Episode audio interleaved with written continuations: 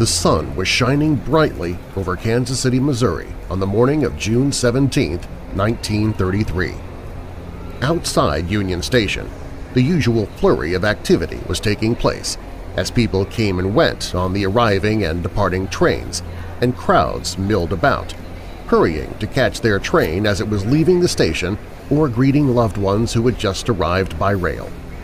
Suddenly, the pleasant day was shattered by the sound of machine gun fire, echoing from the plaza parking lot. People began to scream and run for their lives, and automobile tires squealed. Men's voices cried out in anger, and over and over came the harsh retorts of gunfire. By the time it finally came to an end, five men were dead, and two others were wounded. Blood-soaked bodies were twisted inside a bullet-scarred 1932 Chevrolet, and others lay sprawled on the pavement outside, glistening with crimson gore. What no one knew in those panicked moments was that six of the victims were law enforcement officers, three of whom were agents of the Justice Department's Bureau of Investigation, the forerunner of the FBI. The seventh man, who lay dead with most of his head blown away, was a criminal who the police officers and federal agents were returning to Leavenworth, a prison from which he had made one of his famous escapes. His name was Frank Nash, and he was one of the most successful bank robbers of the Depression era. Nash had been nicknamed Jelly because of his uncanny ability to escape from even the most secure prisons. But it was not only prison that Frank Nash escaped from.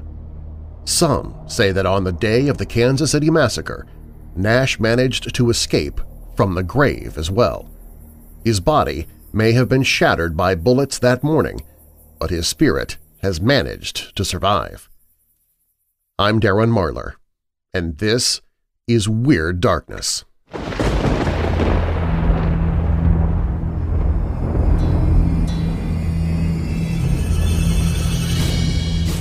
Welcome, Weirdos! This is Weird Darkness. Here you'll find stories of the paranormal, supernatural, mysterious, macabre, unsolved, and unexplained. If you have a dark tale to tell, you can share it with me at WeirdDarkness.com and I might use it in a future episode. And be sure to subscribe if you haven't done so already so you don't miss future episodes.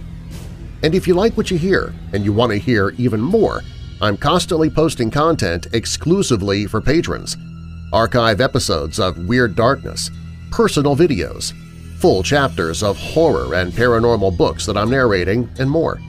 You can learn more and become a patron by clicking the link in the show notes, or visit WeirdDarkness.com and click on Become a Patron. And a huge welcome to my newest patrons, Tanith Duplessis and Veronica Lynn. Welcome to the Weirdo family, ladies, thank you so much for supporting what I do. This episode is brought to you by Send Out Cards. It's a service I've been using for years, and I love it. I'll tell you a little bit more about it later on, but if you'd like to give it a try for free, you can go to sendoutcards.com slash weird. Remember the slash weird part. That's sendoutcards.com slash weird. Coming up in this episode of Weird Darkness. Weirdo family member Kara Moore tells us about the town she grew up in, with too many ghosts and specters to count. Gangsters, guns, and ghosts. They've all resided at Kansas City's Union Station. If you live in a house that seven generations of your family have lived and died in, you have to expect there might be a little bit of paranormal activity there. Dorothy Dingley haunted a young farm boy back in the 1600s, but now it appears she has come back, or she has never left. Ghosts have been seen in the bathroom, but do ghosts ever need to use the bathroom? It appears one did. Now, bolt your doors, lock your windows, turn off your lights, and come with me into the weird darkness.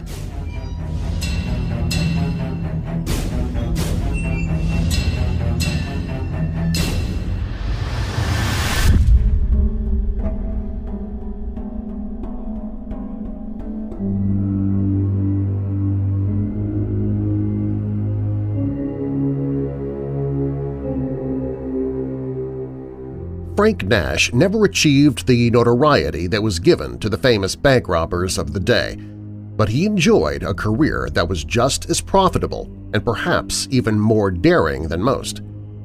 Nash was born in Indiana in 1887, and in 1902 his father, John O. Nash, moved the family to Oklahoma so that he could establish a hotel in Hobart.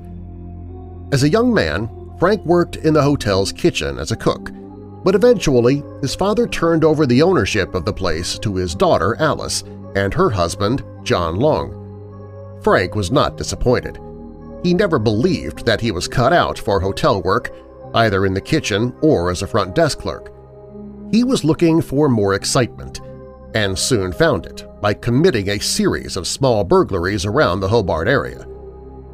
In 1913, he teamed up with two accomplices and they continued their successful series of crimes until Nash grew to suspect that one of them had talked to the police.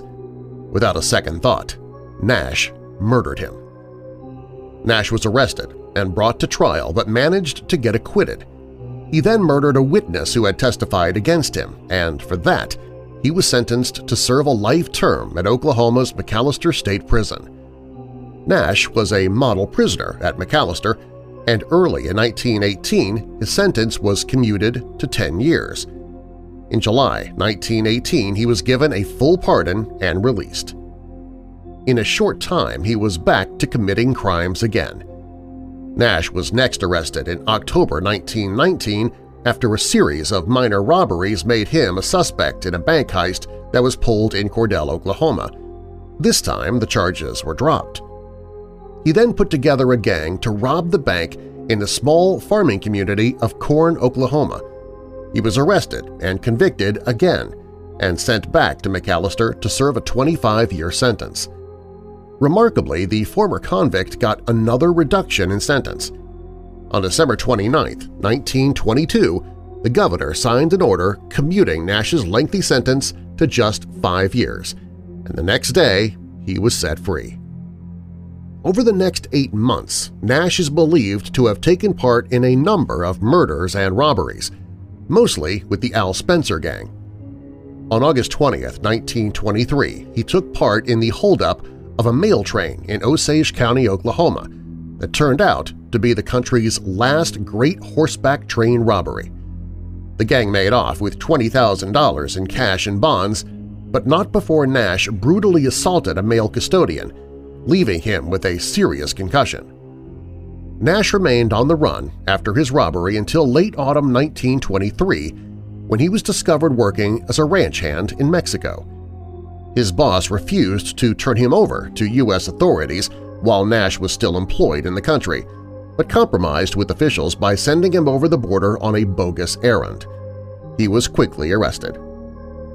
On March 3, 1924, Nash was sentenced to 25 years in Leavenworth for robbery and assault. He didn't receive any political help or clemency this time, but he did receive unusual privileges for a prisoner with his past record. He was a model prisoner at Leavenworth and was made a trustee. After being given an outside assignment in October 1930, he calmly walked away from the prison and disappeared. What Nash did after his escape is not only unclear, but it may also be the stuff of legend. It is known that he hooked up with the Ma Barker Alvin Creepy Karpis gang for some time after meeting up with them in St. Paul. It's believed that Nash may have known the Barkers from his days in Oklahoma, but no one really knows for sure. Nash is also believed to have worked briefly for the Capone mob, with the rackets in Kansas City and with several small outfits organizing and carrying out robberies and burglaries. In the early part of 1933, Nash underwent plastic surgery to straighten his crooked nose and he purchased a toupee to try and hide his well-known bald head. These changes were not very effective given the bank robber's distinctive appearance, so he and his new bride, Frances Luce, decided to get away to one of the underworld's most protected locations, Hot Springs, Arkansas. Unfortunately for Frank Nash, federal agents who considered the Hot Springs Police Department to be one of the most unreliable in the country kept the White Front under almost constant surveillance. On June 16, 1933, agents Frank C. Smith and F. Joseph Lackey from the Bureau of Investigation's Oklahoma City office spotted Nash lounging with a bottle of beer in front of the cigar store. They followed him to a horse betting parlor where he was placed under arrest and rushed out of town. The two Bureau of Investigation agents drove into Fort Smith, and at 8.30 p.m. they spirited their manacled prisoner aboard the Missouri Pacific Flyer headed for Kansas City. When they arrived, they would be met the following morning by more federal officers and local police officers, who would accompany them on the final leg of their trip to Leavenworth. Realizing that Nash's criminal friends might try and help him escape, the agents kept their route a secret.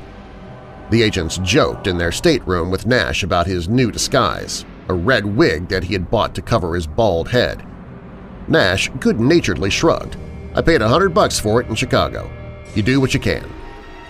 He told them that he also had his nose straightened and then asked the agents not to pull on his mustache because that was the real thing. Word spread about Nash's capture, passing from Galatas and Hot Springs to Herb Farmer outside Joplin, to Vern Miller, the member of the Barker Karpis gang who was living in Kansas City.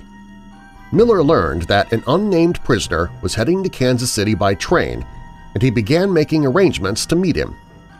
On the morning of June 17th, there were a number of people waiting to see Jelly Nash. Federal agents Raymond Caffrey and R.E. Vetterli and city detectives W.J. Red Grooms and Frank Hermanson were waiting to escort Nash to Leavenworth in their car. Also waiting were five or more gangsters, the would-be rescuers of Frank Nash. One of them was definitely Vern Miller, but the identities of the others are in serious doubt to this day. When the Missouri Pacific Flyer pulled into the station, Agent Lackey instructed Smith to stay with Nash in the stateroom while he went to the loading platform to find his contacts. Establishing their credentials to be legitimate, Lackey then asked the men to help him survey the immediate area. All were satisfied that nothing appeared out of the ordinary. Lackey then went back to the train to retrieve Nash. As Miller and the other waiting gangsters surveyed the scene and determined that the prisoner was Nash, they went out to the parking lot and took up positions among the parked automobiles. Nash was led from the train platform and through the station toward the outdoor plaza by the two agents, Lackey and Smith, who both carried shotguns, and by Otto Reed, police chief of McAlester, Oklahoma. The bandit was still wearing his ridiculous toupee, which kept slipping off his head. The trio, joined by the sour lawmen, began to get into a Chevrolet that was parked in the plaza.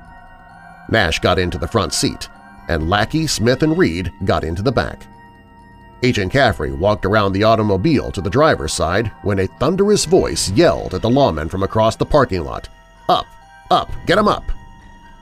Frozen in shock, the agents and the detectives looked up to see three men standing on the running boards of a nearby car pointing machine guns in their direction. The man who had yelled at them waved his weapon back and forth while another, heavy-set man pointed the muzzle of his gun directly at their windshield. For the next several moments, the entire parking lot was frozen in time. The lawmen dared not move, and bystanders stood gaping at the drama that was playing out in front of them. Police Detective Red Grooms moved first. He jerked his pistol out and squeezed off two shots, hitting the heavy-set man in the arm. The wounded gangster never paused. He shouted, let him have it, a second later, he pulled the trigger of his machine gun and he and the others raked the Chevrolet with bullets. Burning lead ripped into the metal body of the car and shattered the window glass. Agent Caffrey spun to the pavement, dead before he hit the ground. Police Chief Reed took several bullets to the chest and fell to the floor of the car. Agents Smith and Lackey were also hit several times and pitched forward onto the floorboards. Lackey somehow managed to pull himself up and thrust his revolver out the window, returning a few shots. The weapon was shot out of his hand. Agent Vetterli and Detectives Grooms and Hermanson were all wounded and fell to the pavement, scrambling for any cover they could find. Inside the car, Nash waved frantically at the gangsters with handcuffed wrists. He screamed at them, for God's sake, don't shoot me! His voice was silenced by machine gun fire as bullets ripped away most of his head. Bystanders ran screaming for cover as bullets cut through the air. Many ducked behind cars, while others merely dropped to the pavement and covered their heads with their hands. Mrs. Lottie West, a caseworker for the Travelers Aid Society, witnessed the massacre from the station. She spotted a police officer that she knew, Mike Fanning, who came running to see what was going on in the parking lot. She screamed at him, they're killing everybody! Bullets were now bouncing into the pavement in front of the car. They tore into the already wounded lawman, killing detectives Grooms and Hermanson. Mrs. West screamed at Officer Fanning, "'Shoot the fat man, Mike! Shoot the fat man!' Fanning later recalled, I knew she meant the big man whose machine gun was doing such bloody work. I aimed at him and fired. He whirled around and dropped to the ground. I don't know whether I hit him or whether he fell to escape. In any event, he got up, fired another volley into the car, and ran toward a light Oldsmobile car which roared west towards Broadway. As the car raced out of the parking lot, I saw three more men in it, and there may have been more. Just as Fanning was about to walk over to the lawman's car, which was by now a smoldering, bullet-riddled ruin, a 1933 Chevrolet with more gunmen inside sped past the parked car and fired into it from the rear, as the second car sped away, Fanning ran over to the lawman's auto and looked inside. He reported it was in shambles. In the front seat, a man was dead under the steering wheel. On the rear seat was another dead man. On the right was an unconscious man, but he was groaning. A third man lay face down on the floor. I could see that he was alive. Agent Vetterli, holding a wounded arm, staggered over to where Fanning stood. He stared down at the pool of blood that was gathering on the pavement at their feet. Five men were dead. Federal Agent Caffrey, Chief Reed, Detectives Hermanson and Grooms, and Frank Nash, the man the shooting supposedly had been designed to set free.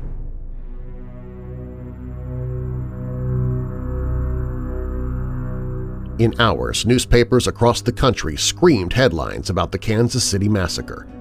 The public was shocked and federal agents and local lawmen scoured the Kansas and Missouri countryside looking for the escaped gunmen. Witnesses tentatively identified one of the killers as Vern Miller, and Mrs. West was sure that the Fat Man had been Charles Arthur Pretty Boy Floyd. The authorities deduced that the third gunner must have been Floyd's sidekick, Adam Richetti.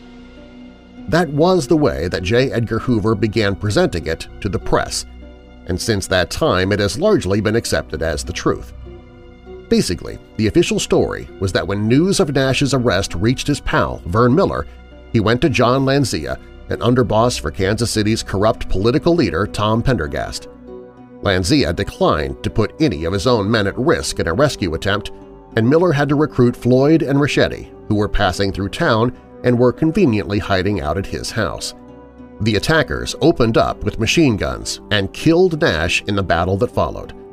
That is the official story, but in more recent times it appears that the FBI account may be based more on speculation, perhaps even perjury. Survivors could not initially identify Floyd or Richetti, than on actual evidence. Many believe that it was a very public way for Hoover to give the Bureau the excuse it needed to carry firearms and to make arrests without using local lawmen.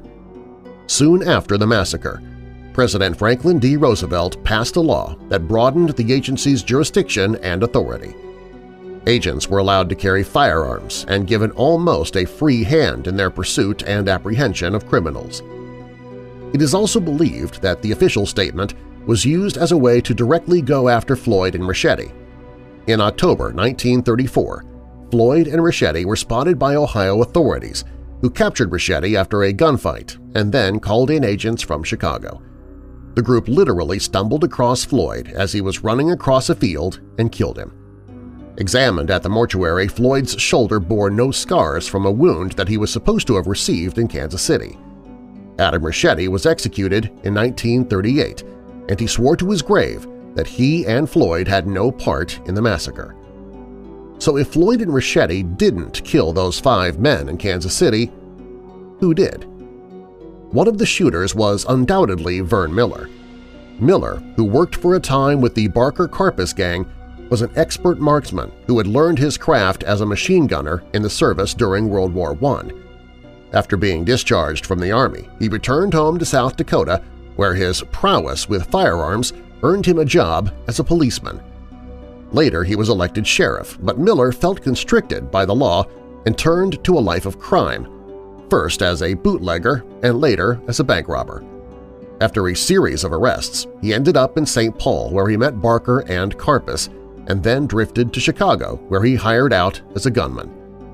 Miller was known for his violent temper and often erratic behavior, and the Kansas City Massacre has all of the earmarks of the kind of unstable operation that he would plan.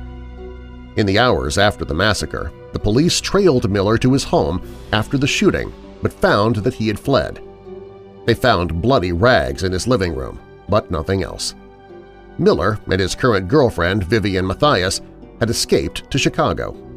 On October 31, 1933, federal agents raided their apartment, but Miller had escaped. Mathias was taken into custody and charged with harboring a fugitive. Almost a month later, on November 29th, the naked and mutilated corpse of Vern Miller was found in a roadside ditch outside Detroit. His hands and feet were tied, and he appeared to have been tortured before his death. His skin had been burned with flat irons, an ice pick had been used on his tongue and face, and he had been badly beaten. His captors had finished him off by crushing his skull with some sort of heavy object.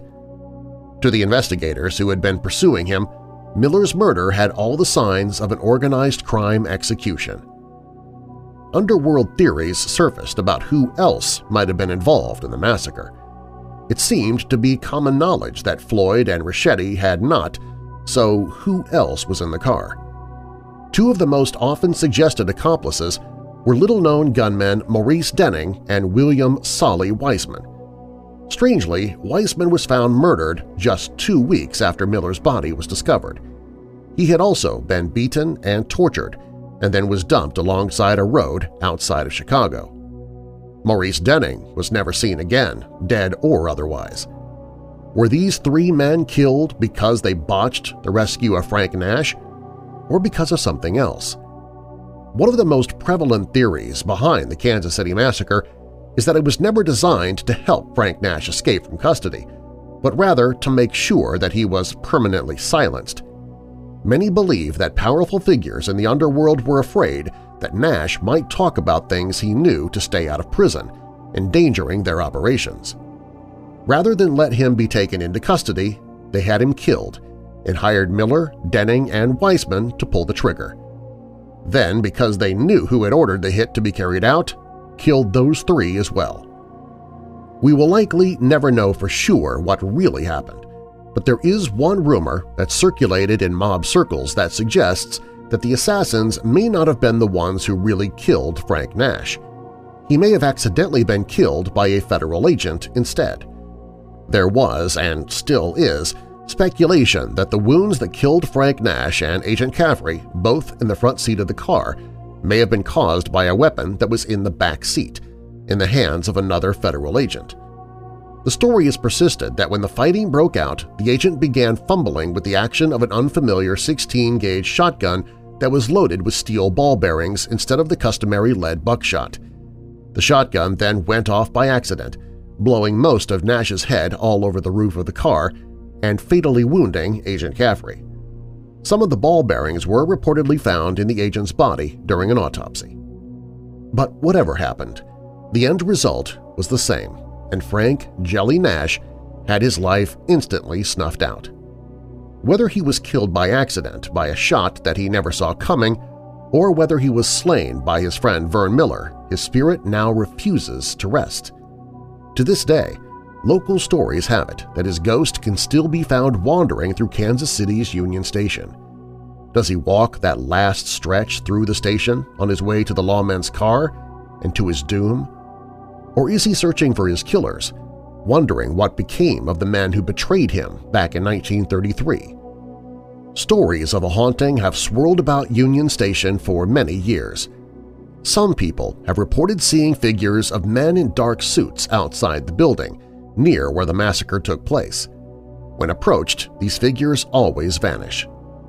There are also stories of footsteps being heard on the pavement outside and inside the building, in the corridor leading out to the parking lot. Some have surmised that these phantom footsteps may be the reenactment of the last steps taken by Frank Nash and the federal agents as they walked to their doom. The ghost of Frank Nash is perhaps the most commonly reported specter connected to the massacre. Visitors and staff members have reportedly seen Nash's ghost at several different locations in Union Station, both in the daytime and at night. Does Frank Nash still lurk in the darkest corner of Kansas City's Union Station? And if he does, how long will he linger here? It seems very possible that his confused and tortured spirit has remained behind at the place where he met his tragic end, but how long he may stay here is a question that no one is able to answer.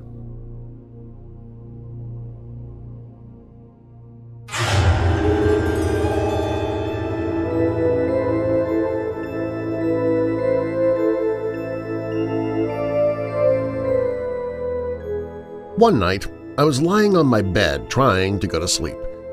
I'd recently moved into a new apartment, and I was attending college.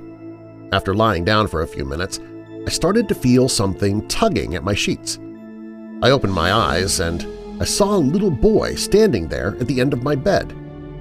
I didn't see him again, but then I started getting weird things happening. Books and papers would fall off my desk and my lamp wouldn't stay on. I also found a lot of objects had been moved to the spot where I saw this young boy standing.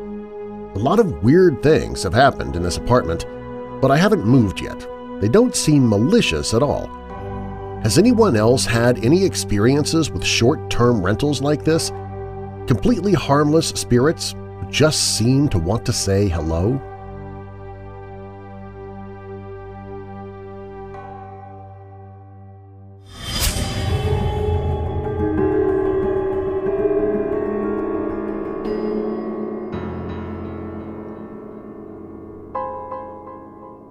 Tales of death, ghosts, and consequence in South Petherwin have come to light once again as a Cornish historian aims to make a 17th-century tragedy known. Cornwall has its fair share of tales and ghosts and spirits, but some may be familiar with the ghost of Dorothy Dingley, who supposedly haunted a young local boy in a field near South Petherwin following her death in the 1600s. However, it has emerged that Dorothy has been paying visits to more recent owners of a connected home in the parish of South Petherwin. Keen historian and researcher Barry West from St. Austell has been researching a 17th-century ghost story involving an ancient Cornish family and a sad end for an unfortunate woman. Barry told the Post that his journey with this particular tale came about after a mother of a child at a primary school in the Newquay area and asked him if he knew of any Cornish mysteries after the school carried out a series of Cornish history sessions. He said, this all started for me when a woman who had a young daughter who was doing history in her school asked if I could help find a Cornish mystery, so this is a new story for me, too. Dorothy Dingley, whose surname has also been referred to as Dinglet and Durant, was believed to have been well acquainted with an ancient family who lived at Botathan House in the parish of South Petherwin, the Bligh family, who were wealthy but not aristocratic farmers. It is thought that Dorothy had fallen pregnant but had tragically died during childbirth in 1662, with the eldest Bligh son suspected to be the father of the baby. He disappeared soon after Dorothy's death. There are two theories that Dorothy died either three or eight years before she was seen as a ghost. In Dorothy's day, becoming pregnant before marriage was seen as shameful and was frowned upon, but the stigma did not seemingly apply to the fathers of the children. Barry said life would have been tough. Many unwed mothers or widows with small children, without a home, in poor health, hungry and exhausted, and nowhere to go so who knows what the future might have held for Dorothy. In 1665, it is believed that the youngest Bligh son, known in many documents detailing the occurrences as 16-year-old Sam, was haunted by the ghost of Dorothy every morning at dawn on his way to school, thought to be Launceston Free School run by 29-year-old parson John Ruddle. Sam crossed a field each day in South Petherwin, then known as Higher Broom Quartils, where he saw the apparition several times during his walk. She would glide across the grass, pointing at something that he could not see, but would not take any notice of the boy. He claimed that he saw her as clear as day, but became frightened as he recognized her as Dorothy Dingley, who had died three years previously and whom he had seen buried in the ground at her funeral. Sam eventually became so afraid that he journeyed an alternative route through the Underhorse Road, but still the apparition of Dorothy followed. His friends and family soon noticed a change in Sam's behavior as he came more sullen and moody, with his friends putting it down to laziness or something that had happened in his life that he wasn't willing to share with them. In the book, Launceston Past and Present, a historical and descriptive sketch published in 1888 by Alfred F. Robbins, it details a theory of Robinson Crusoe author Daniel Defoe having been the first to mention the story in 1720 in a remarkable passage of an apparition, 1665, where he told of a Mr. Ruddle who kept a school in Launceston and had exercised a haunted field for a troubled boy. It is widely believed that this was not a fictitious narrative, but one penned by Mr. Ruddle himself, which Defoe had managed to claim into his possession whilst at Launceston in 1705. Robert Stephen Hawker from Morwenstow also retold the tale in The Botathan Ghost, 1867. Parson John Ruddle, who was head teacher of the school in Launceston, was called to by the parents of Sam Bligh. He eventually spoke to Sam alone and agreed to go to the field with him one morning. To his disbelief, the parson saw the apparition and, after having to take a break due to his wife's illness, applied for permission from the Bishop of Exeter to exorcise the field and the ghost. Upon the time of the exorcism, in July 1665, he spoke to Dorothy, who reportedly told him, Before next Yuletide, a fearful pestilence will lay waste the land and myriads of souls will be loosened from their flesh. Dorothy told the parson that she had committed a great sin, and it is widely believed that she named the man she had committed the sin with as the eldest son of the Bligh family. After vanishing, the parson returned to the field the next morning and told the ghost that he had spoken to the man who had apologized and swore to make penance. Again she vanished, and the parson returned the next evening, and Dorothy disappeared for, supposedly, the last time, where she was not seen again. The following June, the village suffered a drought and a plague was inflicted on the area. The Blighs are an ancient farming family who were based in Cornwall since the Norman conquest. Their ancient seat was Botathan House, South Petherwin, which came to them in the late 1300s after Juliana Renfrew gave all her lands and tenements in Botathan to her daughter Joanna, who was married to John Bligh. The Bligh lineage runs from the 1400s and 1500s to the 1700s after William Bligh died in 1744, leaving no male heir to succeed him. As for Dorothy Dingley, records in South Petherwin do not go back far enough to suggest she was ever buried locally or that she ever existed. Whether she died in 1657 or 1662 is unconfirmed. A Dingley family was known to have occupied the Lezant and Linkinhorne areas from 1577 and a Dorothy Dingley had married a Richard, son of George Durant from Worcester, as told in Sabine Baring Gould's Cornish Characters and Strange Events, 1909. It is thought that both Dorothy and her husband were buried in South Petherwin in 1677, making this Dorothy too old to be the ghost of the story. However, there is a theory that it may have been the ghost of her mother, also a Dorothy, who died in South Petherwin in 1655, approximately. Reverend James Dingley was vicar of South Petherwin from 1682 until 1695, born in 1655, only 10 years before the supposed ghost of Dorothy Dingley was seen by Sam Bligh. Botathan House is based in the parish of South Petherwin and came into the Jasper family line some years ago, who lived in the house for 17 years and still run an abattoir from the farm. The property is mentioned in Charles Dickens' journal All the Year Round, which began publishing in 1859. Maureen Jasper explained her experience at Boddington House, having lived in the house for 17 years. She is convinced that her family has also experienced the ghostly presence of Dorothy Dingley. She said, we were renovating it, the house, before, and she didn't like that. One family previously staying at the house also experienced an unusual occurrence. The couple had a little girl, about three or four years old at the time, who had woken up in the night and told her mother that the woman would put her back to bed. Mrs. Jasper said Dorothy is definitely visible to children. She also liked playing with electric lights. We'd often have the lights flickering on and off, and the kettle would suddenly boil on its own. My cat used to watch and be very confused. So that was all happening when we were renovating. Mr. and Mrs. Jasper bought the property in 1957, opening the farm up for their meat business in 1960. The couple moved out of Boddington around 35 years ago, and her son Graham and his family moved in, who lived there for many years. Mrs. Jasper told the Post that there is information on the Bligh family in her copy of the Domesday Book, which is currently stored away. She said, obviously it was a long time ago, the 1600s, so I don't know how long they, the Bligh family, were there for.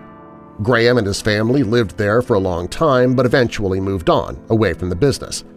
A chap bought it after that, he doesn't know anything about the history of the place and I don't think he's particularly bothered about it. Having experienced flickering lights and the kettle mysteriously switching on by itself, Mrs. Jasper also said that her daughter had experienced Dorothy. She continued, My daughter, I think we had gone away for a few days and my mom was looking after her. She had a friend round to stay, and they were just sat in the lounge watching TV. We used to keep a torch on the side because you never know when you'll need it, and it just came on suddenly and shined in her face. She was only about 12 or so at that time. Despite the ghostly goings-on, Mrs. Jasper thinks Dorothy came in peace, not meaning any harm on the people living in the house. It was always a friendly situation, whatever it was, it never got nasty or frightening, she added. Unless you've actually experienced it and looked inside the house, you probably wouldn't think anything of it. The story was a big project for Barry, who said, It's interesting, but very sad. It just shows there were no consequences for men at the time, but for women, they suffered tremendously. I think people in Cornwall deserve to know about this story, as it could soon become forgotten, and it's also about equality as well. There's a lot of that in the news at the moment, so I'd like to show how Dorothy suffered at the hands of inequality in the men around her. Barry paid a visit to Boddington and St. Paternus Church in South Petherwin recently, where Mrs. Jasper had said that Dorothy is supposedly buried. Unfortunately, there was no evidence of Dorothy having been buried there. It's unusual to find a headstone from that time because it was so long ago, you're more likely to see headstones dating from the 1700s, 1800s. There were also no records in the church, but I did find that there are memorial stones in the church for the Bligh family. Researching Cornish history, locations, and people is something that Barry feels is vital to teaching young people about their local past. He said, for Cornish schoolchildren, they don't get told about the real history in their towns. Even when I was at school, in history you just learnt about historical incidents that started in London or someone who was from London. Everything started from there. I think if we could start the stories locally and then work back to any links with London, that's fine. But with local history, we've got to start teaching children about their pasts because it's so important. There's so much I'd want to share on all history. It inspires young people because there is a lot around here, even in small towns like Launceston it has a very rich history, a significant history. Barry said that the story about Dorothy is inconclusive. We can't find anything on Dorothy. That's because it may be fictitious. Dorothy and her family could have been very poor, perhaps they couldn't afford to give her a proper burial, so it's inconclusive at the moment. However, what we do know is that the Bligh family definitely existed. He added, the story may or may not be one we can ever prove. However, there is almost always a message in the stories of long ago, and maybe this one reflects the values of the day and that a mother that had an illegitimate child could not be allowed to rest because of the so-called sin she'd committed, and the power of good over evil, the Parson Ruddle, the man of the cloth being good, of course, talking to the spirit and in effect getting her to leave. It is thought that John Ruddle was appointed as the vicar of Altarnun in 1679 and was later made prebendary of Exeter in 1680. Ruddle is also thought to have exorcised an ancient tree in Trebers where a ghost of a girl who had once danced in the tree, fallen and broken her back, was believed to have possessed it. He died in January 1699, age 62. An undated edition of Lawton Parish Magazine suggests that the young Bligh son, haunted by Dorothy, grew up to become the mayor of Launceston in 1696. However, upon looking at the records via the Launceston Then website, a Charles Blight is listed as the mayor of Launceston from 1696 to 1698. Could Sam have been the boy's middle name?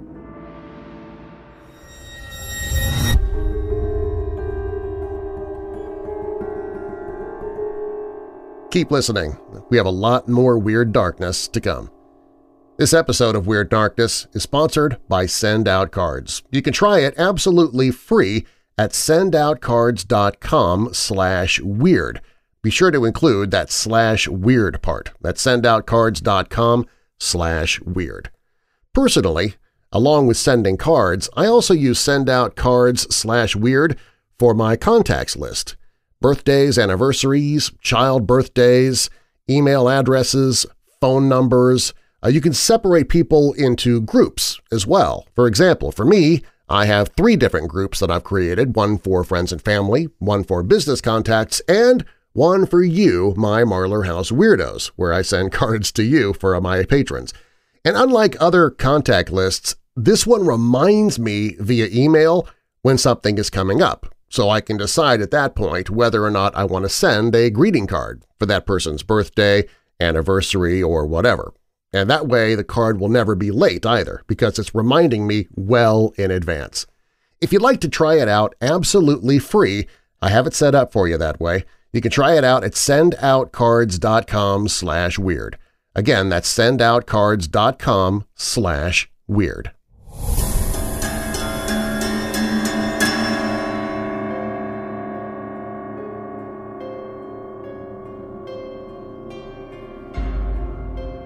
I've been reading some of the stories on this site and would like to share mine.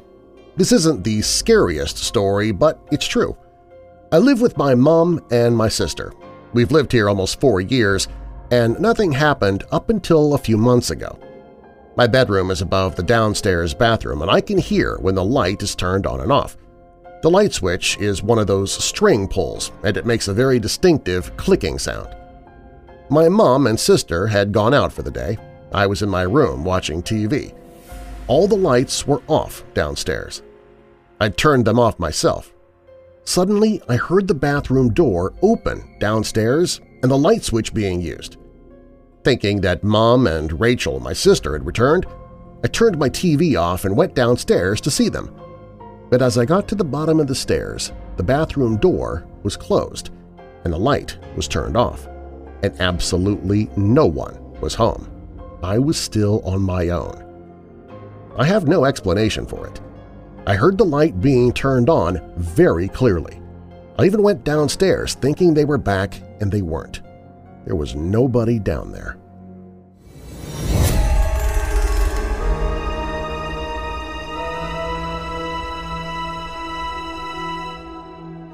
I really enjoy reading about the paranormal. I've grown up with it in a way. Several people have seen strange things in our house. Seven generations of our family have lived and died here. My uncle always claims that he saw his father, after he had died, sitting in a chair in the dining room, looking down, staring at his hands. Apparently he was perfectly solid and completely unaware of my uncle standing in the doorway watching him. Uncle James blinked, and the spirit just disappeared. My father said that he saw the same man walk straight through a closed door. He also saw him peering through a window at him when he was outside gardening. My brother says that same grandfather walked into his room and sat talking to him several days after he had died. My brother only knew him from photographs, and he was too terrified to say anything until the old man left. What did he talk about? Apparently he wanted to talk about his rose bushes. He was a keen gardener and told my brother all about them. Every single time we leave the house, we expect to come home and find things have been moved around. Plates have been moved, ornaments, you name it. Sometimes the TV changes channel or music starts playing. It can be really eerie. Last night, I had my feet sticking out of my blanket. I felt something pushing on my feet. I thought it was our dog because sometimes he sleeps on my feet some nights. This time, however, I felt a pair of hands around my feet. I sat up to look, and there was nothing there.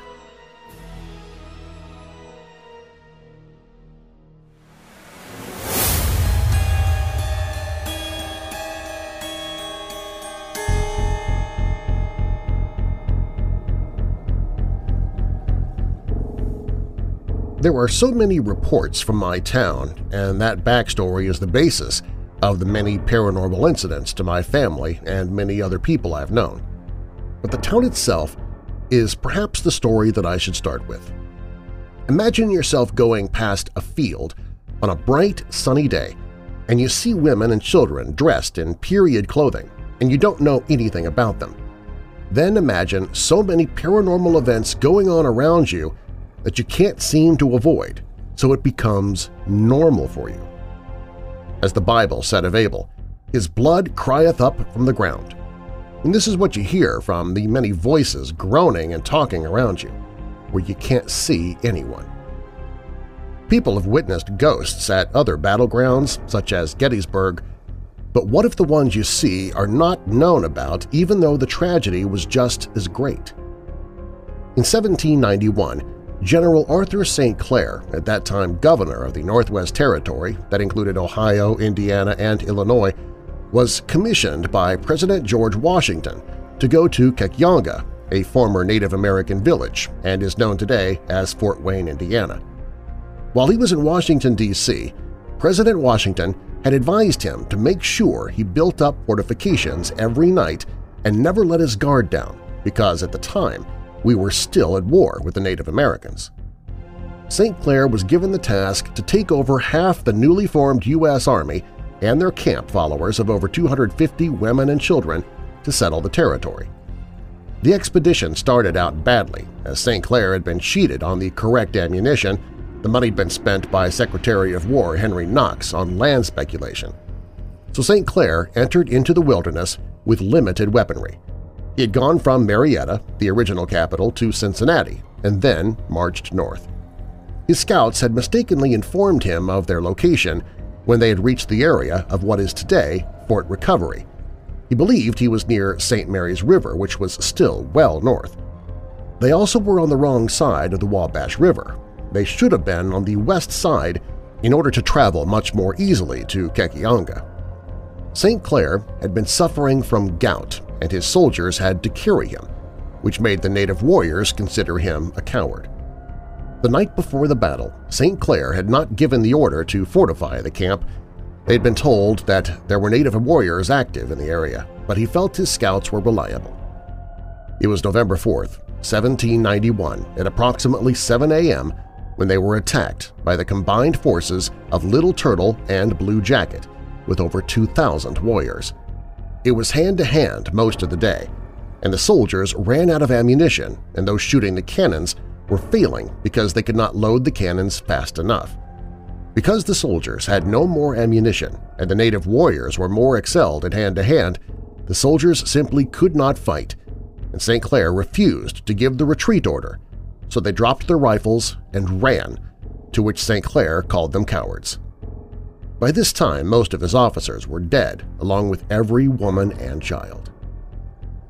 Those soldiers who ran were chased down and killed with only a few escaping who ran back south for days until they made it back to Fort Jefferson, between what is now Greenville and Dayton.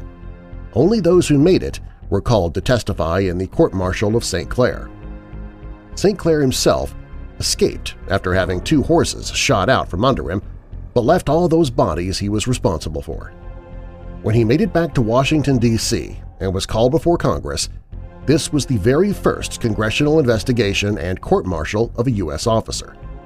Washington had reminded him of the warning, and because the loss was so heavy, it was at that time the greatest defeat suffered by the U.S. Army, over half the standing army was killed. The official statement was that only 900 soldiers were killed, but there were more than 1,200 and all the women and children. In order not to provoke a scandal, Washington exercised executive privilege and did not allow the actual figure to be made known publicly until the survivors began talking about the carnage. Simon Girty, a white man who'd been kidnapped as a child by a native tribe and raised by them, identified Richard Butler by the pendant the Order of Cincinnatus that he wore. Butler fought so bravely that the warriors tied him to a tree, cut his chest open, and took out his heart and shared it amongst themselves, the belief being that his bravery was an example. Two years later, General Mad Anthony Wayne was sent back to see about the remains of all the people and build a fort. His opposing enemy was actually less than half of what St. Clair had encountered, and Wayne decided to go ahead and fight ahead of the reserves from Kentucky that were days behind. It was an easy battle for him, but all the remains of the people they had found they took up and put in a massive grave in which the town monument sits on today. But several times farmers would find skeletons or skulls, and they had two more bone-burying days, which some older people in town remember seeing when they were young. This did not curtail any of the paranormal activity in the town. There were many urban legends that came out of this event. One such was a mysterious man who would go around digging in fields because he was looking for the money which was to be paid to the soldiers once they'd made it to Kekionga. I don't know if that's true, but this was reported by some older farmers. Yes, this Arthur St. Clair descended from the same Sinclair family of Scotland who built Rosslyn Chapel of the Knights Templar. He was a Scottish Rite Freemason, but his exploit was more of cowardice than his forebears. This event left a mark on the town and surrounding area, Many people have reported seeing balls of light, shadow people, the Hat Man, an old man from the waist down, soldiers, women and children, and heard the moans and groans of the dying. Every now and then one hears the sounds of cannons or drums beating. The old fort house built by Wayne was reconstructed and opened to the public, but it had to be closed after some time because the wax figures representing the period were muttering and whispering to people that came to view them. Young people dared each other to spend the night in the fort house, but no one ever could. I could say that is an urban legend, but this is in fact very true. At night one can see a darkness more than the night descend on certain areas. Shadow people move randomly from farm to farm or house to house. The foreboding north of town sometimes is unbearable but most people there, when I was young, were farmers and didn't go out at night. Besides, they were the staunch and practical type who didn't talk about such things. It was better to not talk about it than to have people think they were crazy. That was until the local priest began to be called to more and more houses to deal with paranormal activity in the homes of his parishioners. It was the worst defeat one which the government chose to cover up, and we will never know the names of the women or children who died. But every now and then they make their presence known. And if you are very aware, you might just be able to see them as well. And the best that you can hope for is to tell them that you know what happened, and as the monument in town says, their deeds are immortal. They are not dead, they are just resting and waiting. But among the native warriors, there had been a silent calling for them to come from far away as Georgia. The great chief, Dragging Canoe, had gone there, and how he knew the battle was to take place that day no one can say. Even those allied Shawnee knew the day and the hour it would take place. They were, in their view, defending their land. They did not know how easy it would be for them with St. Clair in charge. There were some native warriors who had been killed but the number was far less than the U.S. settlers. They also had been left there for two years, so they were buried in the same grave as the others. The monument is not put to silence the blood crying up from the ground. and we never had a crybaby bridge or lover's leap or even mysterious women in white hitchhiking. What we had was the voices, the moans, sadness and darkness, and always the sense that something is just about to happen and that you are being watched no matter where you are. Websites can only give you the historical account, but if you grew up there or even passed through, you will experience the paranormal. One time I had taken a young friend there who had come from another town in southern Ohio, and she had no idea of the history. She did not know where she was, and I was driving. She'd been asleep until we reached the south side of town. As we drove north, she began to have reactions.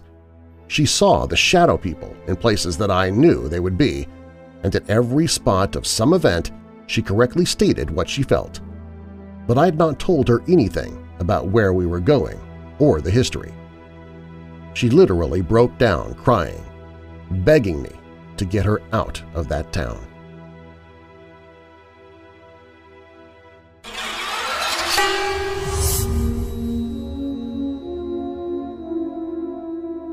If you want to hear more Weird Darkness, you might want to consider becoming a patron. You'll get archive episodes, personal videos, and more. Also, Marlar House patrons now can hear chapters of horror and paranormal books that I'm narrating into audiobooks as I record them. Currently, I'm narrating the horror novel Into Darkness by Jason R. Davis, and you can start listening right now from Chapter 1 if you are a patron, and you'll get new chapters to listen to as I record them until the book is finished and officially published. Then the entire book will disappear from my Patreon page, so you'll want to listen to the chapters while they're still available. Learn more about becoming a patron by clicking the link in the show notes, or visit WeirdDarkness.com and click on Become a Patron. By the way, some amazing events are coming up, and I've been talking with my bride, and we're going to try to make it out to as many of these events as possible in person. May 19th is the Laugh or Die Comedy Fest in Peoria, Illinois. If you love comedy films, there you go, a full day of nothing but comedy films, and I am definitely a sponsor of the uh, festival. Not sure if I'll be there yet or not. We're going to try to make it, though. June 9th uh, is the New Orleans Comic-Con in New Orleans, Louisiana, and I won't be there, but if you're in the area, MightyCon puts on an amazing Comic-Con, uh, and it just keeps getting, getting better and better every single year. You definitely want to check that out. June 16th is the DuPage Comic-Con in Wheaton, Illinois, and I will be there for that one. I've already got a vendor's table set, so I would love for anybody to come out, shake my hand, and just talk to me. I love to meet as many weirdos as possible. Again, that's June 16th in Wheaton, Illinois. And then June 22nd is the Haunted America Conference in Alton, Illinois, just outside of, uh, of St. Louis. Actually, it's June 22nd and 23rd.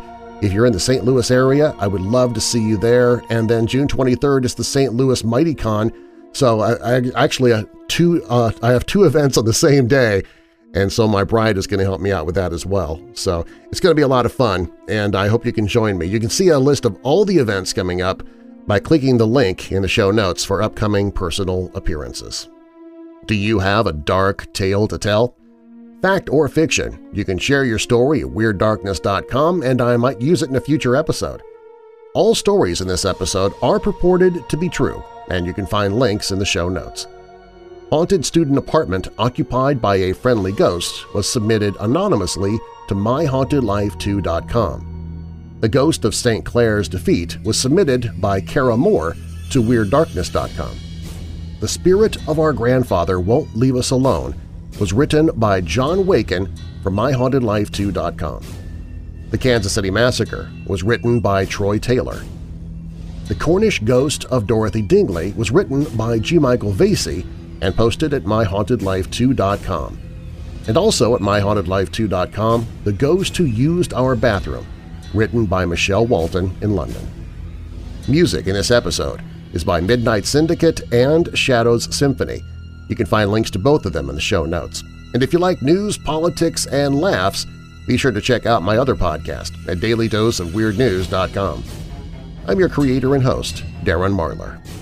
Thanks for joining me in the weird darkness.